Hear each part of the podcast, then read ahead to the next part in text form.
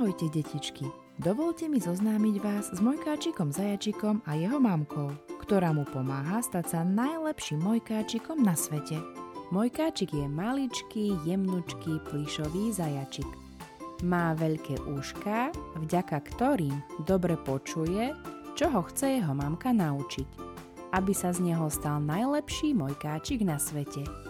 Je ešte taký maličký ako vy, detičky takisto ako vy, chodí do škôlky, kde má za úlohu spapať všetko, čo mu pani kuchárka dá na tanierik, na obed má spinkať, aby mal silu a má dávať pozor, keď ho chcú niečo naučiť jeho pani učiteľky.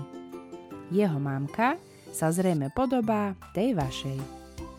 Má ho rada najviac na svete. Všetko robí preto, aby sa mal dobre a bol šťastný.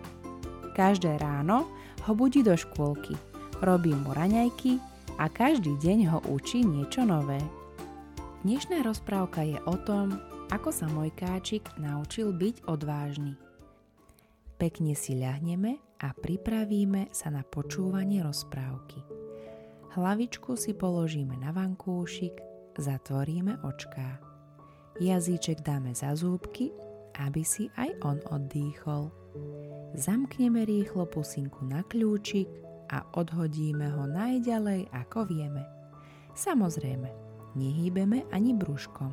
Aj to si potrebuje pospinkať. Pomaly si položíme obidve rúčky. Nezabúdame ani na pravú a ľavú nôžku, ktoré pokojne položíme na postielku. Výborne, ste šikovní, ide vám to úžasne. Tak a môžeme začať. Jedného dňa prišiel k Mojkáčikovi do triedy nový spolužiak a preto dostali všetci v triede za úlohu, aby sa mu predstavili. Ako prvý sa mal predstaviť Mojkáčik, ale hambil sa a tak začali hovoriť jeho ďalší kamaráti. Čas utekal veľmi rýchlo a Mojkáčik, aj keby chcel, nestihol sa už predstaviť. Keď pre neho do škôlky prišla mamka, vyrozprával jej všetko, čo sa dopočul o jeho novom spolužiakovi. Mamka sa ho opýtala, čo o sebe prezradil on, no iba sa pozrel do zeme a povedal. Nič som nepovedal, hambil som sa. Mamka mu odpovedala. Hambica je veľká škoda.